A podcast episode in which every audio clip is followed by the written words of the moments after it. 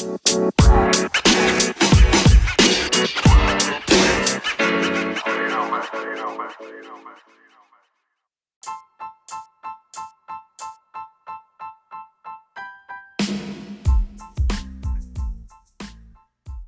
galera, aqui é o Felipe do Black Collab e esse é o Black Collab Podcast.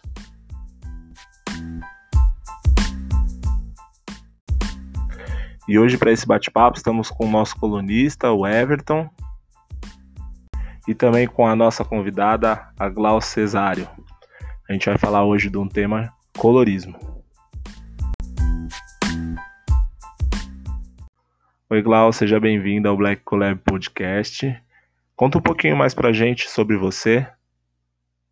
Tá até falando para ele que eu tenho essa dificuldade meio de me explicar quem eu sou, mas é, meu nome é Glaucia, eu tenho 29 anos, sou fotógrafa, estilista, especia... É, fotografia especializada em pele preta. Eu conversei com a Glau em outros dias e até pra gente marcar esse bate-papo e tal, e ela tava falando de como a, a parte da fotografia é elitizada.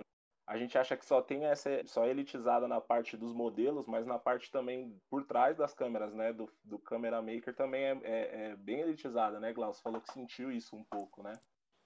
Muito. Quando eu comecei no curso, para começo, assim, foi. Eu, eu era bolsista, eu consegui, assim, por um milagre, porque era, é muito caro o curso. E quando você já começa, o professor já vem e fala assim: é, é, é uma profissão cara. Você vai demorar muito tempo para você ter esse retorno. E para mim, eu sou, sou igual eu estava falando, eu sou daqui da periferia. Eu só tenho uma, é só a minha mãe em casa. Minha mãe é, também assim trabalha com serviços gerais. Então, na época, eu queria ter uma profissão para ganhar bem. E a gente não tinha dinheiro nem para comprar câmera. E para você entrar, depois que eu entrei, falaram, ó, se você pode entrar na aula, foi na segunda aula, se você tiver uma câmera. A gente saiu correndo para comprar uma câmera, eu achei uma câmera, uma D3000 da Nikon, no, num brechó. E eu comecei aí, quando eu cheguei, o professor virou para mim e falou assim, ah, porque isso aqui você não vai longe. E eu peguei, eu comecei, eu me senti muito assim, porque tipo, eu não na via... lata, assim, ele falou na isso. Na lata, na lata. No começo eu, eu não via fotógrafos pretos, eu nunca conhecia, eu tinha alguns amigos que eram fotógrafos, mas eu não conhecia nenhum fotógrafo preto. E até para modelos eu também não via. E quando aparecia, que foi uma, uma aula que a gente foi, que eu consegui um modelo finalmente preto para o que eu queria, muito, é... só eu fiquei tirando foto na sala, ninguém se indignou em levantar para tirar foto do cara. Foi assim, foi bizarro de ver. Daí hoje aqui eu faço fotos de pele preta.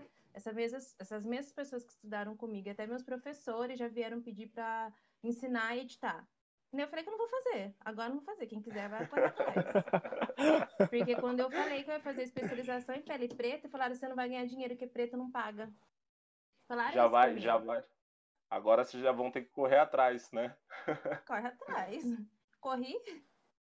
O tema principal da nossa conversa é o colorismo. A gente conheceu o, trabalho, o seu trabalho por conta da, da, de um vídeo que você fez no seu Instagram falando disso, de colorismo, de tipo como pessoas que têm a pele mais clara, ela, ela nem é negra o suficiente para ser, ser considerado negra pelos negros, né? E nem sou tão branca para o pessoal falar que eu sou uma pessoa branca. Então você acaba ficando num limbo ali, né? Então eu queria que você explicasse melhor essa questão do colorismo mesmo, como você abordou no seu vídeo. Eu acho assim interessante porque eu, quando eu coloquei esse vídeo eu fui muito criticada, por incrível que assim pareça por pessoas pretas. É... Eu coloquei porque eu, eu senti uma necessidade, porque desde que eu comecei a fotografar pessoas pretas eu comecei a receber muito ataque. É... E um dia eu estressei, eu falei eu vou colocar tudo, porque já que estão falando de Black Lives Matter, é, eu vou colocar isso que eu tô sofrendo. Vamos ver essa galera do, da, da tag. E ninguém foi aquele silêncio absoluto, ninguém falou nada. Daí, quando eu fui, eu falei, gente, vocês não vão fazer nada, tô sofrendo isso. E ele falou, ah, mas você não é preta. Então, tipo, eu falei, é, mas eu sou preta para sofrer racismo. Daí eu falei, não, então eu vou começar a explicar o princípio que é o colorismo, né? O colorismo, ele é uma coisa que as pessoas têm uma certa dificuldade de entender ou, ou uma, uma ausência de querer entender, porque ele é bem simples. Ele fala sobre quanto mais preto você for, mais racismo você vai sofrer. Quanto mais branco você for, anulação do racismo você vai sentir. Então, assim, quem está ali no meio termo, a gente tem uma, uma questão de apagamento de identidade. Você não é preto o suficiente para ser, ser considerado, né? O, o, preto, só que você também não é branco, só que você sempre leva aqueles termos. É uma coisa que eu sempre ouço, é ah, você é moreninha, mulatinha, sabe? Ou uma que eu ouvi bastante, você tem pele encardida. E então assim, e eu, eu tinha muitas questões, é, muita questão de não identidade, porque eu não me via nem como branca. Eu tenho uma irmã branca. A minha irmã é branca, minha irmã mais velha, certo. branca, do olho claro e cabelo claro. E eu sou Sim. negra, só que eu tenho o, o meu cabelo é, ele é mais alisado porque a gente tem uma avó direta índia. Meu avô era negro e minha avó era índia, então nós acabamos a família deu uma mestiçada e acabou virou esse palar de gato e eu sou a mais preta dos dois lados. Daí eu decidi falar sobre porque eu senti uma necessidade até de explicar o meu trabalho. Porque as pessoas não queriam e não entendiam, porque falavam, ah, você está querendo surfar na onda dos pretos para ganhar dinheiro que eles nem têm para pagar a fotografia. Eu falei, cara, eu quero dar destaque para as pessoas pretas que são ali do, do meu lado, que eu acho bonita. E as pessoas começaram a me criticar muito por isso. Daí eu falei, vou fazer e eu vou tentar explicar de certa forma o que é isso. Eu tive muitos, depois que eu coloquei o vídeo, muito depoimento de pessoa falando, cara, eu sou preta. Falei assim, nossa, que legal que você descobriu agora. Porque a gente tem tanto problema que é tão apagado isso nosso que a gente não percebe quando nós sofremos racismo. Porque diferente de uma pessoa de pele retinta, ela sofre o racismo declarado. O, o, o preto de pele clara é um racismo velado. Então é aquela questão, é, eu chego para tirar foto, as pessoas não acham que eu sou fotógrafa. Eu acho que foi, foi para você que eu falei ou foi para alguém? Ah, não, foi para um modelo aqui que eu estava tirando foto. Que eu falei que um dia eu fui tirar foto e, eu, e a minha mãe foi comigo. A minha mãe, ela é da minha cor. E a pessoa, uma estilista, a dona da loja pegou e falou assim pra minha mãe: Ah, vai lá, faz café pra mim. A minha mãe tava comigo, a minha mãe estava me ajudando. Eu peguei, virei as costas e fui embora. Eu falei: Eu não vou aceitar isso, é racismo velado. Daí a mulher falou pra mim: Não, você não é preta pra falar de racismo. Daí fui lá eu dar todo o discurso, porque é um processo de eugenia que nós passamos no nosso país. É, eu acho que até no vídeo eu falo sobre o que foi a, a eugenia para o nosso país, para tornar o nosso país branco. É uma resumida assim, bem, base, bem básica. É quando o nosso país está sendo colonizado, né? Nós recebemos cinco, nosso país foi um país mais escravocrata que mais recebeu preto. A gente recebeu 5 milhões de pretos aqui no nosso país. Escravizados, era um país que ganhou muito dinheiro, ganharam muito dinheiro com a, escra, é, com a escraviza, escravização, acho que é o certo. E quando deu o processo de abolição, que também é outra questão à parte, é, eles perceberam que tinha muita gente preta e eles não queriam fazer formas sociais para incluir eles. Então, o que, que eles queriam? Aniquilar. Vamos fingir que eles nunca estiveram aqui, gente. Vamos fazer assim, ó, vamos esquecer. Daí eles, eles pediram, eles deram convites para pessoas, para os europeus vir porque eles olharam, o Brasil não tem cara. O Brasil tem preto, tem índio e tem branco, e tem os mestiços, né, que são frutos de estupros da, das senzalas. Então, eles não queriam esse povo, eles chamaram os europeus porque era um processo que em 100 anos dessa eugenia não existiriam mais pessoas pretas, porque esses brancos iriam vir para cá, ter seus filhos, seus filhos seriam seus filhos, e acabaria que eles casariam talvez com, com alguns pretos de pele clara, e isso clarearia a família. Tanto que até, eu até falo sobre o quadro da Redenção de Khan, que é o quadro da mulher preta, retinta, com os braços para cima, a filha mais clara, casada com um homem branco e um bebê branco. E a, e a expressão dela, graças a Deus, consegui clarear na minha família. Isso é tão nosso que eu conheço pessoas pretas que falam que não se relacionam com preto porque Sim. querem clarear a família. Isso é um processo, se tornou um processo tão natural que até um tempo atrás, quando eu era mais cerca de 12 anos, 15 anos, era a ideia, se você chegasse porque sempre teve essa ideia de que ah, vai arrumar uma namoradinha que não sei o que lá. E aí, ah, não pode ser muito preta, para não ficar escura a família. Sempre teve. Então, uma ideia tão estruturada que isso veio trazendo e trouxe até hoje danos para todas as pessoas, né? Porque a grande maioria das pessoas pretas, pretas hoje não se relacionam com pretos exatamente por esse histórico. Exatamente por todos os traumas passados que elas não conseguem associar que tem uma relação totalmente direta, né? E acham que é só o fato de não preferência mesmo. Então é muito bem enraizado. E quantas vezes a gente não ouve e fala assim, uma pessoa fala, ah, eu quero casar com um branco, meu filho saiu cabelo bom. Eu ouvi isso a minha vida inteira. Eu sou uma pessoa que eu nunca me relacionei. Todos os meus ex não eram brancos, eu sempre me relacionei com homens pretos. Mas eu tenho amigos que são até mais, mais retintos, amigas que são até mais retintas que eu, que elas falam que elas não conseguem ver um homem preto bonito. Elas falam, não, não, não, jamais. E, e, quando eu falo, gente, às vezes eu brinco e falo assim, eu gosto de negão, entendeu? Eu sou muito taxada como errada, porque eu não poderia gostar. Eu teria que gostar de um homem branco, até porque eu já tenho cabelo liso, então eu, eu já tenho um passo fora daquilo ali, entendeu? Daí, eu acho que basicamente, eu acho que eu consegui explicar, né, o que é mais ou menos. Conseguiu, conseguiu. Com certeza. Eu acho que é, é, é muito louco isso, né? Porque, por exemplo, se você for parar para pensar, né, nenhum de nós três temos a, mesmo, a mesma tonalidade de pele. E eu acho que você ser, você ser negro é muito mais de uma coisa de você se afirmar, né? Pela, as pessoas às vezes têm, têm, têm esse medo de se afirmar como preto. É, às vezes você vê pessoas que têm a pele mais clara um pouco e por conta do cabelo ela não, ela não olha os traços dela também, né? Porque uhum. às vezes o, o, o, você ter descendência preta não é só a questão da cor de pele, né? Você tem traços como nariz, como a boca, como até cabelo, essas coisas, o olho, tudo isso são traços que a gente traz dos nossos ancestrais, né? E, e é muito, muito louco. Tem os dois lados. Tem o lado que você você acha que aquela pessoa não é preta o suficiente para estar tá junto com você na sua causa, ou enfim, e, e aquela pessoa que, por ter a pele mais clara, a gente tem que levar em consideração que também recebe mais privilégios, tipo, do que uma pessoa que tem a pele mais escura. Esse também é um processo que eles usavam para dar benefícios, né?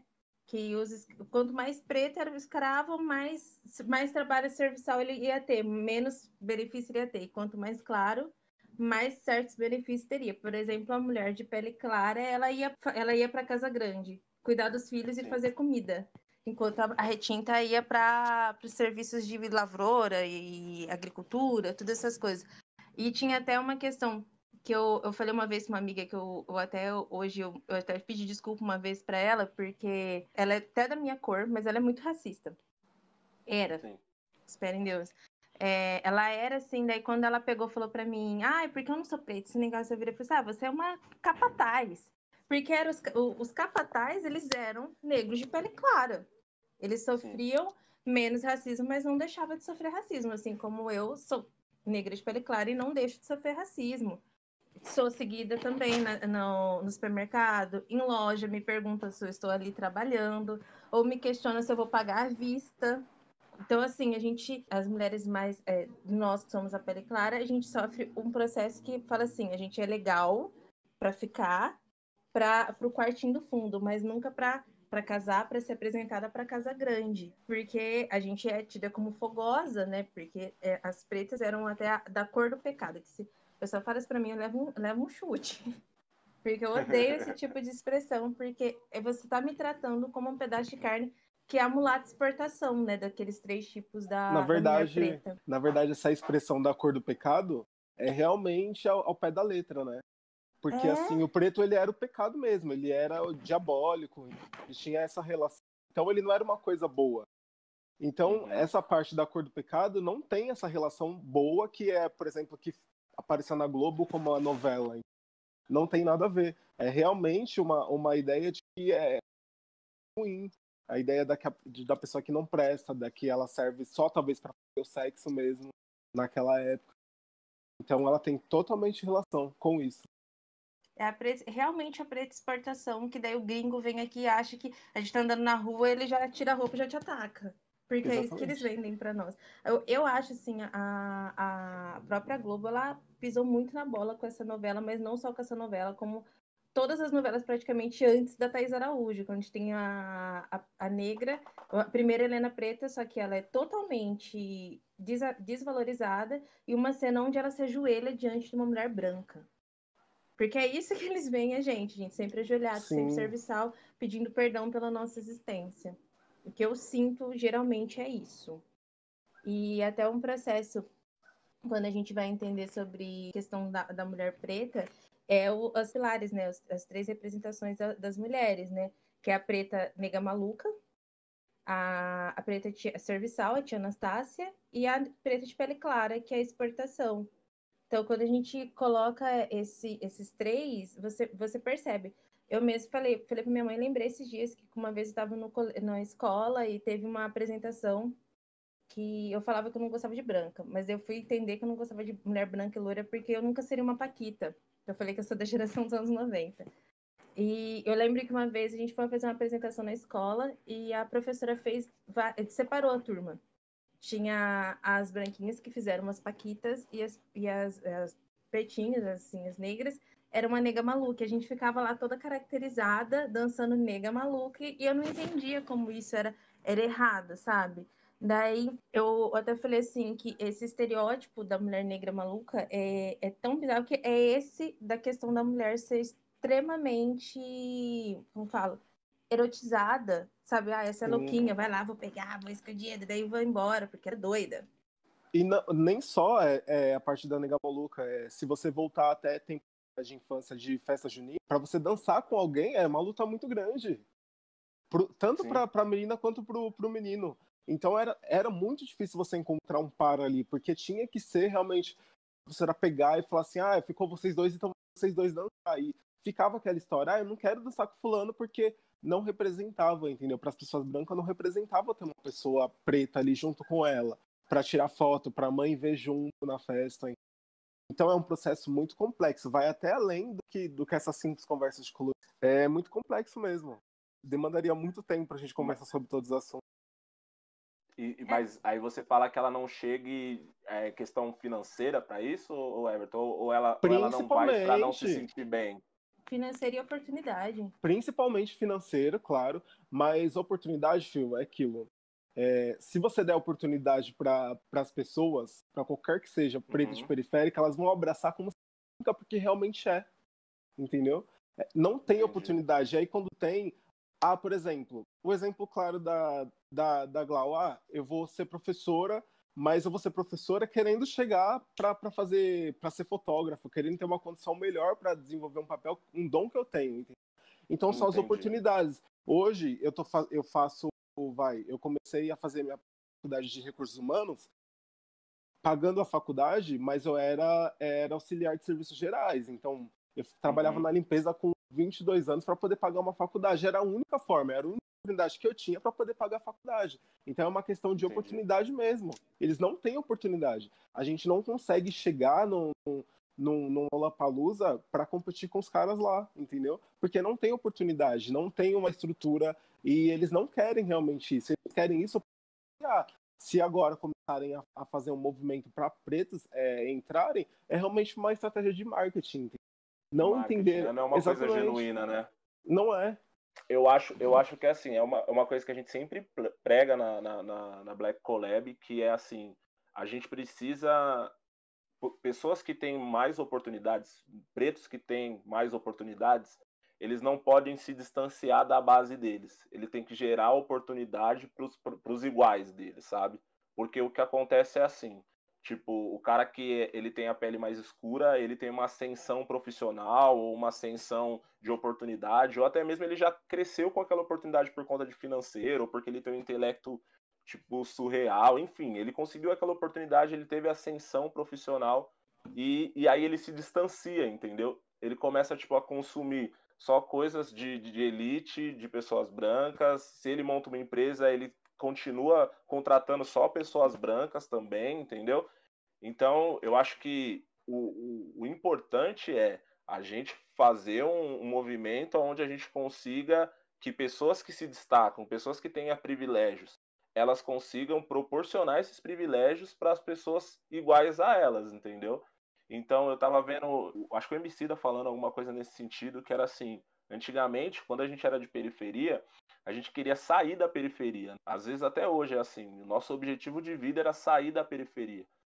E hoje está um movimento muito bacana que também tem que ser lembrado, que as pessoas, de vez querer sair da periferia, elas estão querendo melhorar a periferia, entendeu? Então, é, é, é, sobre isso, né? É sobre você, de vez você querer ir para um outro estágio, como se, tipo, ah, eu consegui isso, é, agora eu tô livre desse, desse, de tudo isso que eu sofri, entendeu? Não, na verdade, você tem que ficar no seu lugar e melhorar aquilo para mais pessoas como você tenham a oportunidade de, tipo, é, é, é, se destacar também, né? A gente voltando um pouco é, com a questão da oportunidade, é, eu estava conversando com um amigo meu que ele é filósofo, uma pessoa muito instruída. E aí ele deixou claro para mim que, assim, na verdade, a gente mata cientista na favela, a gente mata professor, a gente mata artista, músico, é, advogado. Então, nós matamos todo mundo lá na favela. E é onde está a massa, entendeu? Onde está a galera realmente de potencial. Porque o cara que ele chega super. que, que ele tem uma família muito boa, ele chega lá por conta da família. Talvez não é nem por causa do talento dele. Tem muito mais pessoas muito melhores, só que ele chega lá porque ele tem todo um aparato por trás. E essa galera que está lá na eles não têm possibilidade, que é exatamente a ideia do nosso projeto. É trazer os melhores em todas as áreas e fazer uma collab mesmo. O melhor na música hoje é aquela pessoa, ela vai estar no nosso projeto. É o cara sem nome também, né? Porque, tipo... Exatamente, trabalhar com um cara sem nome, o cara periférico que ele é bom mesmo e dar visibilidade para ele, porque é ele que precisa do espaço mesmo. Vocês já viram um trabalho do Rafael Freire? fotógrafo. Depois eu vou mandar para vocês ver. Manda. Vai ver, vai ver o que esse cara faz dentro da favela e ele tinha uma, ele é um fotógrafo, também especialista em pele preta. Vai ver o que esse cara faz. Ele é incrível. Ele é incrível. Assim, as fotos dele são maravilhosas, são os protestos artísticos. E ele é um cara da periferia que não quer sair de lá, ele quer melhorar lá. Eu, ele é um cara incrível que ele quer melhorar. Eu mesmo, aqui na nossa cidade, a gente tem uma cultura de quanto você melhora, saia do João Paulo e vá para o mais perto, porque João Paulo é o nome da periferia, de uma das, né? Uhum. É, saia da periferia e vai para mais perto do centro. Daí, quando eu falo que se eu não, eu não quero sair, eu quero ficar aqui, as pessoas me tratam tipo, oh, que absurdo que você está querendo fazer isso. Porque, gente, eu amo isso aqui, eu amo esse barraco, eu amo, assim, esse movimento quieto daqui, sabe? Porque Sim. eu posso sair. Aqui na rua eu conheço a dona da, da mercearia. Uhum. Isso é incrível. É bom, é bom a gente destacar que, assim, não tem problema nenhum você ser periférico e sair para um lugar morar, não tem problema não. algum. Uhum. Não é uhum. problema a, esse. Até, até porque isso, isso é um pensamento super racista também, né? Quando, Exatamente. você, quando você tá, por exemplo, ah, eu sempre fui de periferia, agora eu tô num lugar muito melhor, é, o pessoal fala, não, você tem que ficar lá na periferia, você é da periferia, você tem que ficar na periferia, né? Exatamente. Né? Então não tem problema nenhum você ter assim, ascensão, isso não é um problema nenhum você sair do, do seu lugar e, e, protestar em outro lugar, né? Que você nunca Sim. foi visto. Isso é muito importante, né? E vale ressaltar também que lá, por exemplo, em comunidade a gente tem a ideia de que só vence vida o jogador de futebol, o cara que ele trabalha com tráfico de drogas, mas tem muitas formas de vencer a vida. Isso não está pautado no seu poder financeiro. Você pode ser uma professora muito super bem conceituada e você venceu na vida, porque você passou por toda essa toda essa estratégia política de te conter, entendeu? Você pode ser você pode ser o vendedor mesmo do, do, do shopping, ser super bem sucedido. Isso não tem relação nenhuma com, com vencer na vida, entendeu? Você só tem Sim. que mudar, tentar mudar a estrutura dentro do, do, que, do que você vive realmente de fato, entendeu?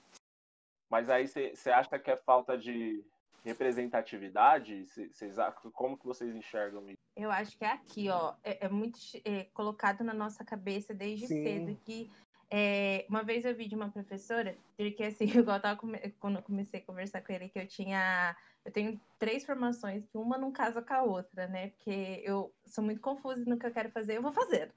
Fala assim, ah, quero aprender a fazer queijo. Eu vou, vou sim. É muito bom. Entendeu? É, a gente tem uma cultura de que para crescer na vida é sempre para cima. Tipo, eu tenho que entrar numa empresa lá como. Aqui tem essa cultura de entrar como estagiário, ser contratado, vai ser promovido até você chegar numa gerência. E às vezes crescer na vida não é para cima, é para o lado, é conhecimento. Igual a gente estava falando, é, é até importante a gente refrisar aqui também, não é errado ir pra, da, da periferia para fora, porque também às vezes ficar na periferia, de certa forma, é um conforto. Porque você vê sempre dos seus. Eu ando aqui, eu vou ver um monte de pessoas iguais a mim, ou que entendem a minha luta que vão estar tá lá todo dia. Agora, sai daqui e vai, por exemplo, aqui num, num shopping onde só não tem preto. Você vai, sinceramente, se sentir extremamente incomodado. Aqui a gente tem um shopping apenas para periférico. E vai todo mundo lá entendeu? Porque para nós é melhor. Ah, tá perto, que não sei o quê. Eles, daí tem até um negócio que fala assim, ah, que é, no, nesse shopping aqui não, não dá nota fiscal, que o povo paga tudo em dinheiro, porque é dinheiro de tráfico, entendeu? Agora vai daqui e lá pro, pro shopping onde só vai ter branco. E eu já fui, assim, daqui, porque minha irmã gostava muito do cinema do que era mais longe. E quando foi até uma situação estranha, porque foi ali que eu comecei a me entender como negra. Sou muito fã de Star Wars. Tipo, muito mesmo. Daí, quando estreou o Despertar da Força, foi o primeiro, o primeiro dessa nova trilogia, a gente ficou muito louca e a gente comprou com dois meses de antecedência ingresso para ir no shopping assistir o filme. E era o. Só que a gente só conseguiu no shopping que era o mais elitizado daqui. E na época, ela não. Aconteceu que ela não foi dispensada e eu tive que ir sozinha no shopping assistir esse filme. No shopping extremamente elitizado. A hora que eu cheguei lá com o ingresso, a moça não me deixou entrar. Porque ela achou que uma, o ingresso não era verdadeiro e que outra eu tinha roubado aquele ingresso de alguém. Porque a minha irmã, que era dona do ingresso, é clara. Minha irmã é branca. Daí eu, moça, gente, é irmã, olha o nome, cesário. Tem pouquíssimos cesáreos aqui e tal. E ela não me deixou entrar. Vim embora para casa chorando, não entendi o que estava acontecendo. A minha irmã, ela tem um 1,59 de altura, minha irmã é bem baixinha, bem baixinha mesmo. Minha irmã entrou no carro, foi lá, mas ela deu um regaço, que isso é racista, só que a minha irmã é branca. E ela entendeu o que tinha acontecido, entendeu? Porque, para mim, se eu tivesse ido aqui, como eu sempre for no shopping daqui ou no outro que é mais perto, é muito natural eu ver pessoas iguais a mim. Só que a gente também tem que sair desse lugar da periferia e ir para esses lugares porque a gente incomoda. Eles não querem a gente lá. E a única forma deles engolirem a gente, a gente também se fazendo presente. Tanto como fotógrafa, exigindo modelos negras, exigindo modelos retintas, que é extremamente difícil. É muito difícil, porque eles não querem. Nunca.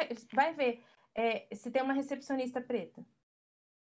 A filha do meu padrasto é negra, assim, e ela tem o cabelo black. Minha mãe trabalhou no mesmo local que ela trabalhou não vou falar porque minha vontade de expor. Ela pegou, o homem ficava das câmeras lá e ficava assim, ó, manda, manda ela prender o cabelo, tá feio.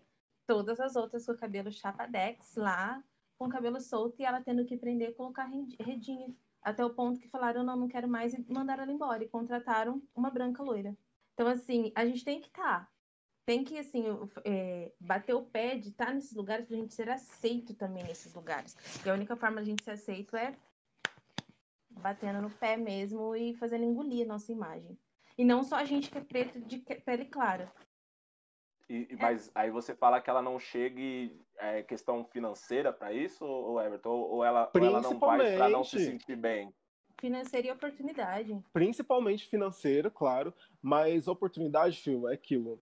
É, se você der oportunidade para as pessoas, para qualquer que seja preto uhum. de periférica, elas vão abraçar como porque realmente é entendeu? É, não tem oportunidade. E aí, quando tem, ah, por exemplo, o exemplo claro da, da, da Glau, ah, eu vou ser professora, mas eu vou ser professora querendo chegar para fazer, para ser fotógrafo, querendo ter uma condição melhor para desenvolver um papel, um dom que eu tenho. Entendeu? Então são Entendi. as oportunidades. Hoje eu tô eu faço, vai, eu comecei a fazer minha faculdade de recursos humanos pagando a faculdade, mas eu era era auxiliar de serviços gerais. Então eu trabalhava uhum. na limpeza com 22 anos para poder pagar uma faculdade. Era a única forma, era a única oportunidade que eu tinha para poder pagar a faculdade. Então é uma questão de Entendi. oportunidade mesmo. Eles não têm oportunidade. A gente não consegue chegar no, no Lollapalooza para competir com os caras lá, entendeu? Porque não tem oportunidade, não tem uma estrutura e eles não querem realmente isso. Eles querem isso se agora começarem a, a fazer um movimento para pretos é, entrarem, é realmente uma estratégia de marketing. Não entender. Não é uma Exatamente. coisa genuína, né? Não é. Eu acho, eu acho que é assim, é uma, é uma coisa que a gente sempre prega na, na, na, na Black Collab, que é assim, a gente precisa pessoas que têm mais oportunidades, pretos que têm mais oportunidades, eles não podem se distanciar da base deles. Ele tem que gerar oportunidade para os iguais deles, sabe? Porque o que acontece é assim, tipo, o cara que ele tem a pele mais escura, ele tem uma ascensão profissional ou uma ascensão de oportunidade, ou até mesmo ele já cresceu com aquela oportunidade por conta de financeiro, ou porque ele tem um intelecto tipo surreal, enfim, ele conseguiu aquela oportunidade, ele teve ascensão profissional e, e aí ele se distancia, entendeu? Ele começa tipo a consumir só coisas de, de elite, de pessoas brancas. Se ele monta uma empresa, ele continua contratando só pessoas brancas também, entendeu? Então, eu acho que o, o, o importante é a gente fazer um, um, movimento onde a gente consiga que pessoas que se destacam, pessoas que tenham privilégios, elas consigam proporcionar esses privilégios para as pessoas iguais a elas, entendeu? Então eu tava vendo, acho que o MC falando alguma coisa nesse sentido, que era assim, antigamente, quando a gente era de periferia, a gente queria sair da periferia. Às vezes até hoje é assim, o nosso objetivo de vida era sair da periferia. E hoje está um movimento muito bacana que também tem que ser lembrado, que as pessoas, de vez querer sair da periferia, elas estão querendo melhorar a periferia, entendeu? Então, é, é, é, sobre isso, né? É sobre você, de vez você querer ir para um outro estágio, como se, tipo, ah, eu consegui isso, é, agora eu tô livre desse, desse, de tudo isso que eu sofri, entendeu? Não, na verdade, você tem que ficar no seu lugar e melhorar aquilo para mais pessoas como você tenham a oportunidade de, tipo, é, é, é, se destacar também, né? A gente voltando um pouco é, com a questão da oportunidade, é, eu estava conversando com um amigo meu que ele é filósofo, uma pessoa muito instruída. E aí ele deixou claro para mim que, assim, na verdade, a gente mata cientista na favela, a gente mata professor, a gente mata artista, músico, é, advogado. Então, nós matamos todo mundo lá na favela. E é onde está a massa, entendeu? Onde está a galera realmente de potencial. Porque o cara que ele chega super. que, que ele tem uma família muito boa, ele chega lá por conta da família, talvez não é nem por causa do talento dele. Tem muito mais pessoas muito melhores, só que ele chega lá porque ele tem todo um aparato por trás. E essa galera que está lá na periferia, eles não têm possibilidade, que é exatamente a ideia do nosso projeto, é trazer os melhores em todas as áreas e fazer uma collab mesmo. O melhor na música hoje é aquela pessoa, ela vai estar no nosso projeto é o cara sem nome também, né? Porque, tipo... Exatamente, trabalhar com um cara sem nome, o cara periférico que ele é bom mesmo e dá visibilidade para ele, porque é ele que precisa do espaço mesmo. Vocês já viram um trabalho do Rafael Freire? Fotógrafo. Depois eu vou mandar para vocês ver. Manda. Vai ver, vai ver o que esse cara faz dentro da favela e ele tinha uma, ele é um fotógrafo, também especialista em pele preta. Vai ver o que esse cara faz. Ele é incrível. Ele é incrível. Assim, as fotos dele são maravilhosas, são os protestos artísticos. E ele é um cara da periferia que não quer sair de lá, ele quer melhorar lá. Eu, ele é um cara incrível que ele quer melhorar. Eu mesmo, aqui na nossa cidade, a gente tem uma cultura de quanto você melhora saia do João Paulo e vá para o mais perto, porque João Paulo é o nome da periferia, de uma das, né? Uhum. É, saia da periferia e vai para mais perto do centro. Daí, quando eu falo que se eu não, eu não quero sair, eu quero ficar aqui, as pessoas me tratam tipo, oh, que absurdo que você está querendo fazer isso.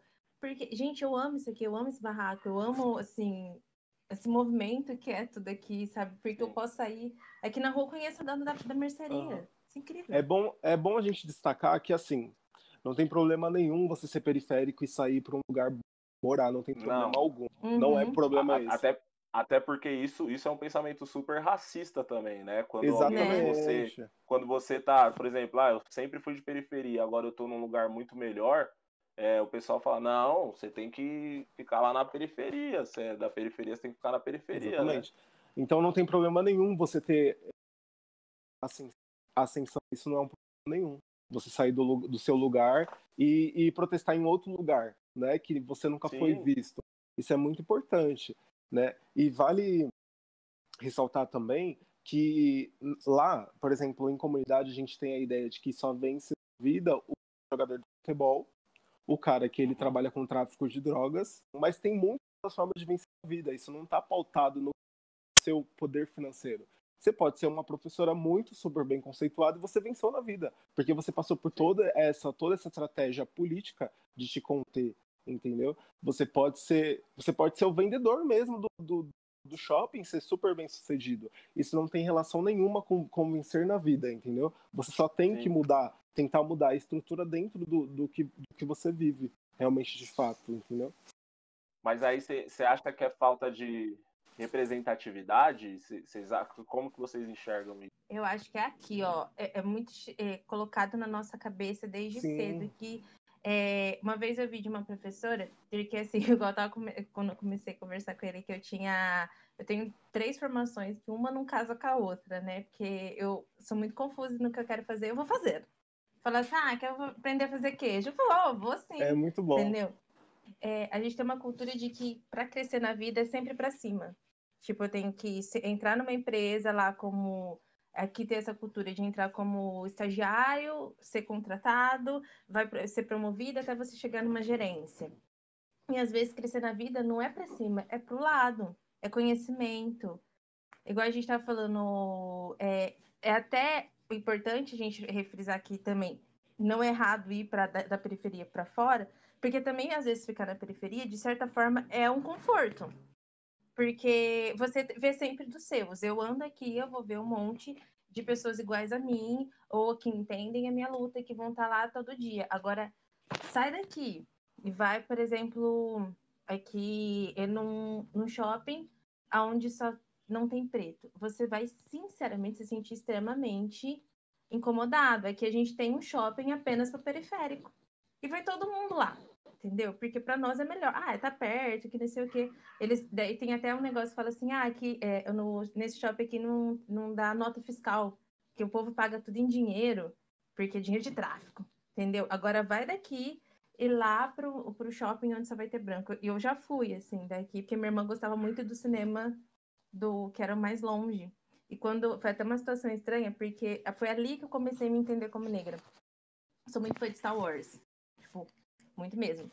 Daí, quando estreou o Despertar da Força, foi o primeiro, o primeiro dessa nova trilogia, a gente ficou muito louca e a gente comprou com dois meses de antecedência ingresso para ir no shopping para assistir o filme.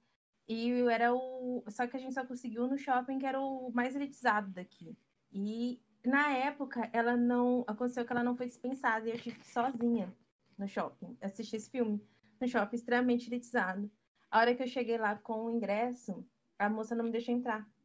Porque ela achou que uma, o ingresso não era verdadeiro e que outra eu tinha roubado aquele ingresso de alguém. Porque a minha irmã, que era dona do ingresso, é clara. Minha irmã é branca.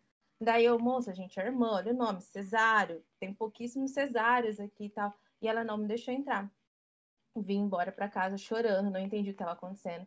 A minha irmã, ela tem um 1,59 de altura, minha irmã é bem baixinha bem baixinha mesmo. Minha irmã entrou no carro, foi lá, mas ela deu um regaço. Que isso é racista? Só que a minha irmã é branca. E ela entendeu que tinha acontecido, entendeu? Porque, para mim, se eu tivesse ido aqui, como eu sempre for no shopping daqui ou no outro que é mais perto, é muito natural eu ver pessoas iguais a mim. Só que a gente também tem que sair desse lugar da periferia e ir para esses lugares porque a gente incomoda. Eles não querem a gente lá. E a única forma deles engolirem a gente, a gente também se fazendo presente, tanto como fotógrafa, exigindo modelos negras, exigindo modelos retintas, que é extremamente difícil. É muito difícil, porque eles não querem. Nunca. Vai ver, é, se tem uma recepcionista preta. A filha do meu padrasto é negra, assim, e ela tem o cabelo black. Minha mãe trabalhou no mesmo local que ela trabalhou. Não vou falar porque minha vontade de expor. Ela pegou, o homem ficava das câmeras lá e ficava assim, ó, manda, manda ela prender o cabelo, tá feio. Todas as outras com o cabelo chapadex lá, com o cabelo solto e ela tendo que prender e colocar redinha. Até o ponto que falaram, não, não quero mais, e mandaram ela embora. E contrataram uma branca loira. Então, assim, a gente tem que estar. Tá, tem que, assim, é, bater o pé de estar tá nesses lugares pra gente ser aceito também nesses lugares. E a única forma de a gente ser aceito é batendo no pé mesmo e fazendo engolir a nossa imagem. E não só a gente que é preto de pele clara. Voltando no colorismo, como que as pessoas de pele mais claras elas podem também é, ajudar nesse, nessa conscientização, né? Eu acho que o primeiro passo é se reconhecer, porque quando ela não se reconhece, ela não consegue entender. Então, se eu não me reconheço, eu não consigo defender o retinto. Eu não consigo, porque para mim é normal, que não é um processo que aconteceu e que desde a pessoa sem, sem condição de classe. Porque a palavra é essa, é condição de classe. Quem eu sou? De onde venho? Entendeu? O primeiro passo é entender quem eu sou. Depois disso, depois que ela tem esse primeiro passo, ela vai conseguir dar voz para todo o outro processo. E aí vai ser super natural. Não tem um, uma, uma escada a subir. A partir do momento que eu me reafirmo, eu vou reafirmar você porque você é, é o mais, mais próximo de mim. E porque eu posso ser uma referência para você e vice-versa. Eu, eu acho que a gente tem que entender que o colorismo ele também é uma pauta para nos separar, que ele foi criado para nos separar, assim, porque igual eu falei que existiam os privilégios da casa grande, da, dos escravos mais claros. Então, quando a gente entende que o colorismo ele é algo para nos separar, a gente entende que também tem que olhar para o é, eu, eu, acho que esse olhar do, do, do preto retinto também olhar para nós com um olhar de aceitação. Que às vezes quando a gente vai falar, você não pode falar nada não, tu não é, tu não é preto, não é isso? Então, assim, quando a gente fala que precisa entender, se ver como. Eu sempre me vi como uma pessoa. É... O vira-lata, né? Como eu falava. E eu não me sentia bonita a partir do momento que eu virei e falei assim, cara, eu sou, sou preta. Nossa, mó da hora. Às vezes cheguei a juntar dinheiro para fazer cirurgia plástica no nariz, porque era a única coisa, uma coisa que me entregava. Que eu não tomava sol, usava preto, usava base mais clara e para parecer mais clara. Só que me entregava muito era o meu nariz. Então eu falava, vou fazer cirurgia, porque daí eu nunca mais vou ser taxada como pretinha, como neguinha, como sempre chamava assim. Então quando a gente entende a gente se vê, às vezes a gente se acha tão bonito quando a gente se vê como uma pessoa negra, como uma pessoa preta, que a gente fica muito feliz. E quando eu me, eu me chamo de negra, eu tô abrindo mão de todos os meus privilégios de sendo uma pessoa de pele clara. Porque a gente tem privilégio. E quando eu falo eu sou preta, eu estou abrindo mão desse, desse privilégio para dar a mão para o retinto e falar assim: olha, eu sofro racismo, mas ele sofre muito mais. Muito mais. Então, assim, eu, como uma pessoa clara, mais clara, eu não contrato modelos de pele clara. Assim, nada contra, gente, mas eu quero retintos. Eu exijo retintos. Eu fiz até um ensaio agora com o moço retinto. E ele falou assim, cara, eu sou eu sou daqui da agência de modelos, eu sou chamado pouquíssimas vezes aqui. Eu só sou chamado quando é você. Daí, ele, daí eu falei assim, ah, e qual, qual que é, o porquê que você acha que eu te chamo? Ele olhou para mim, olhou, olhou, olhou e falou assim, ah, você é preto. Então, entendo, quando a gente fala assim, o que o, o preto de pele clara pode fazer, se você tem um poder, porque você consegue ter mais ascensão, quando você tá lá, contrate se você pode contratar, contrate retinta. Se você pode, se você está vendo uma expressão de racismo, quando você fala, parece que a tua voz tem mais, você tem mais poder de voz. Então você começa a falar, entendeu? Em situações também assim e, e gente, eu, às vezes eu falo que eu sou mais agressiva porque é exatamente isso. Para mim aqui eu tenho que ser o tempo todo. Sim, mas na verdade a luta só vai ter, só tem nexo se for dessa forma entendeu? Porque os retintos mesmo eles estão cansados de todo esse processo.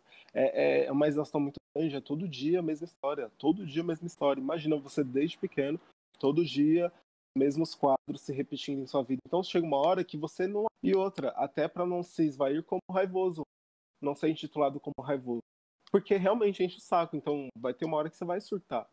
Então você já é retinto, você já tem um biotipo que é totalmente procurado e aí você se torna uma pessoa raivosa, você piora toda a situação, entendeu? Porque é o pacote que eles querem. É realmente isso, é o todo o, o, aparato que eles querem para chegar numa conclusão. E eu acho assim, eu mesmo tô cansada de entrar no, no Instagram em algumas notícias e ver morreu mais um menino, morreu mais uma menina, porque para mim não é um menino, não é um número, é uma vida, é uma família, é um sonho. Tipo, ali eu falo assim, cara, morreu um futuro médico, igual Juliano, é, Juliano Moreira, que foi um médico da psicanálise. O pai da psicanálise brasileira, ele era negro, entendeu? A gente tem que entender e trazer esse, essa questão da história, trazer a, a nossa cultura como ela é bonita. A gente tem pessoas pretas que são incríveis. A gente fala muito da, da Fernanda Montenegro ser uma atriz que foi indicada a Oscar. Só que a gente já teve uma atriz preta que foi indicada a prêmio internacional, que foi a Ruth de Souza. Ela já foi há muitos anos. A gente tem o Juliano Moreira, que foi o pai da psicanálise. psicanálise. Ele, é as obras dele são estudadas em Harvard. E no Brasil não se fala dele. Machado de Assis era preto. Por que, que a gente não fala?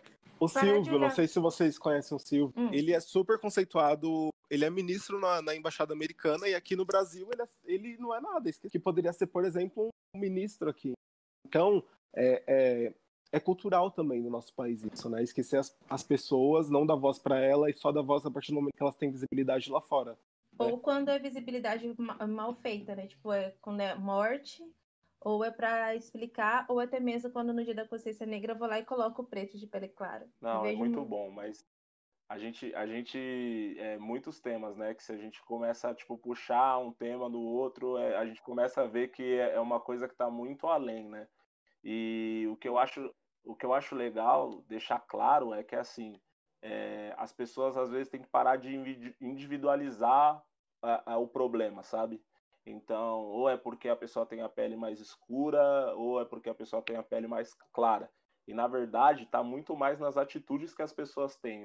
Então, a gente fala muito de, de por exemplo, de Black Money no, no, na Black Collab, fala muito da gente da gente fortalecer os nossos iguais, mas depende muito da consciência de cada um. Você, você pode ter uma pessoa que é retinta e ser extremamente racista e uma pessoa que tem uma pele clara que é super mente aberta e, e inclusiva e enfim várias outras coisas e aí isso que, que a gente precisa refletir que não, não é uma questão do indivíduo em si e da atitude de um coletivo né a gente tem que ter como coletivo atitudes positivas, independente se você tem a pele mais clara ou se você tem a pele mais escura, é, o que, que você está fazendo para mudar esse cenário. E dá para todo mundo contribuir, igual a gente falou hoje aqui. Uma pessoa que tem a pele mais clara e ela, e ela tem privilégios, a partir do momento ela abre mão desses privilégios e ela, além de abrir mão, ela reconhecer esses privilégios e tentar proporcionar para outras pessoas que também tenham esses privilégios, ela já está sendo de uma tendo uma atitude social e, e, e, uma luta pela causa já gigantesca. Antirracista, então, é isso. Antirracista. E, e é aquilo que a gente fala, você, a gente não está aqui para lutar eternamente, né? A gente luta para chegar num lugar linear, né? Onde a gente não precisa mais ter essa discussão de colorismo, sabe? A gente luta para chegar num momento onde o colorismo ele seja um, uma expressão antiga, onde as pessoas falem assim: nossa, mas por que, que tem a ver colorismo? todo mundo é igual, sabe? Então, não, não, não é uma. Tem duas pautas que eu tô cansada de responder, gente, tipo colorismo e preto ou negro. Porque parece que no momentos tão importantes que a gente precisa falar, tem negros sendo mortos, a gente vai, ah tá, eu te chamo como preto ou negro, ou você não é tão preto. Parece que eles Me colocam pelo nome, gente. essas pautas assim, ó, para fazer com que a gente fique rodando que nem barata, em vez de a gente lutar o que realmente importa. Exatamente. tem gente, tem, o nosso povo tá morrendo. É isso. Eu acho isso importante, mas eu acho que muitas pessoas, que nem a gente, pessoas pretas mesmo, esse diálogo ainda não chegou nelas, entendeu? Não. E, e, como, e como a gente consegue ter esse espaço, a gente consegue de, de alguma forma ter um privilégio para até para produzir esse tipo de conteúdo, esse espaço que a gente está fazendo, a gente já está num lugar de privilégio, sabe? E a gente fazer com que essa conversa e essa discussão chegue nos nossos é tipo já é uma função muito importante para que a gente consiga evoluir o, o, o diálogo, entendeu?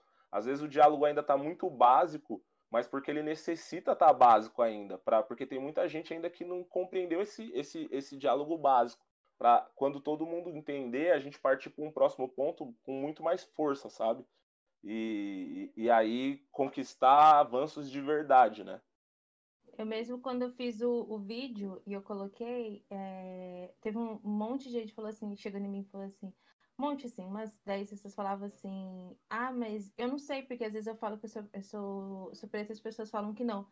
Eu falei, cara, eu acho que a, a parte mais simples de você descobrir se você é ou não, você já sofreu racismo? Já? Então, olha, tem algo pra te falar. Você é preta. Porque se você não é, você não, não é preta, você não vai sofrer racismo. E é muito, e é muito louco que nem eu assisti um filme, não sei se vocês já assistiram, um filme que chama Bacurau. E, ah, eu amo esse e na filme. passagem E na passagem tem um lance legal que é assim, as pessoas que se acham branca quando, tipo, por exemplo, eu aqui sou brasileiro e me acho branco, sabe? Sou branco, então, ah, eu sou branco. Quando eu vou para um outro país e eu falo que eu sou branco, as pessoas lá no outro país não me reconhecem como branco, sabe? Tipo. Gente, é, só pra. Mas tão burra quando a gente fala sobre, sobre esse tema de racismo, é isso é uma estrutura tão ingênua que aqui no Brasil a gente tem costume de julgar todos, o chileno, o venezuelano, todos esses povos e a gente acha superior, né? Nos achamos, Sim. nossa, um povo super melhor que eles. E aí quando você vai, por exemplo, para os Estados Unidos, você é tratado como latino. E aí volta a parte do colorismo, que você não é preto demais para ser preto, porque lá só tem o preto americano e o branco americano, não tem o, o retinto, não tem, não tem o, o de pele mais clara, entendeu? São só essas duas opções, entendeu? Então, nós brasileiros, brasileiros, quando chegamos lá, nós somos latinos. Não importa de onde você vem, não importa, você é latino. E eles é a mesma tratativa. Então, a, a galera precisa entender que você ser racista aqui é você sofrer racismo fora. E não, não importa você ser branco do olho claro, lá você vai sofrer da mesma forma, porque não é de lá. Entendeu? Então, enquanto não ficar claro isso para todo mundo aqui, não vai acontecer lá também. Glau, queria agradecer muito. Valeu o papo. Acho que daria para a gente ficar aqui mais umas duas, três horas discutindo é, e, e, falando coisas legais também. É, eu quero que um dia a gente venha para falar de coisas positivas, porque é uma coisa que a gente faz muito no Black Collab. É, não só. Falar de histórias também, felizes.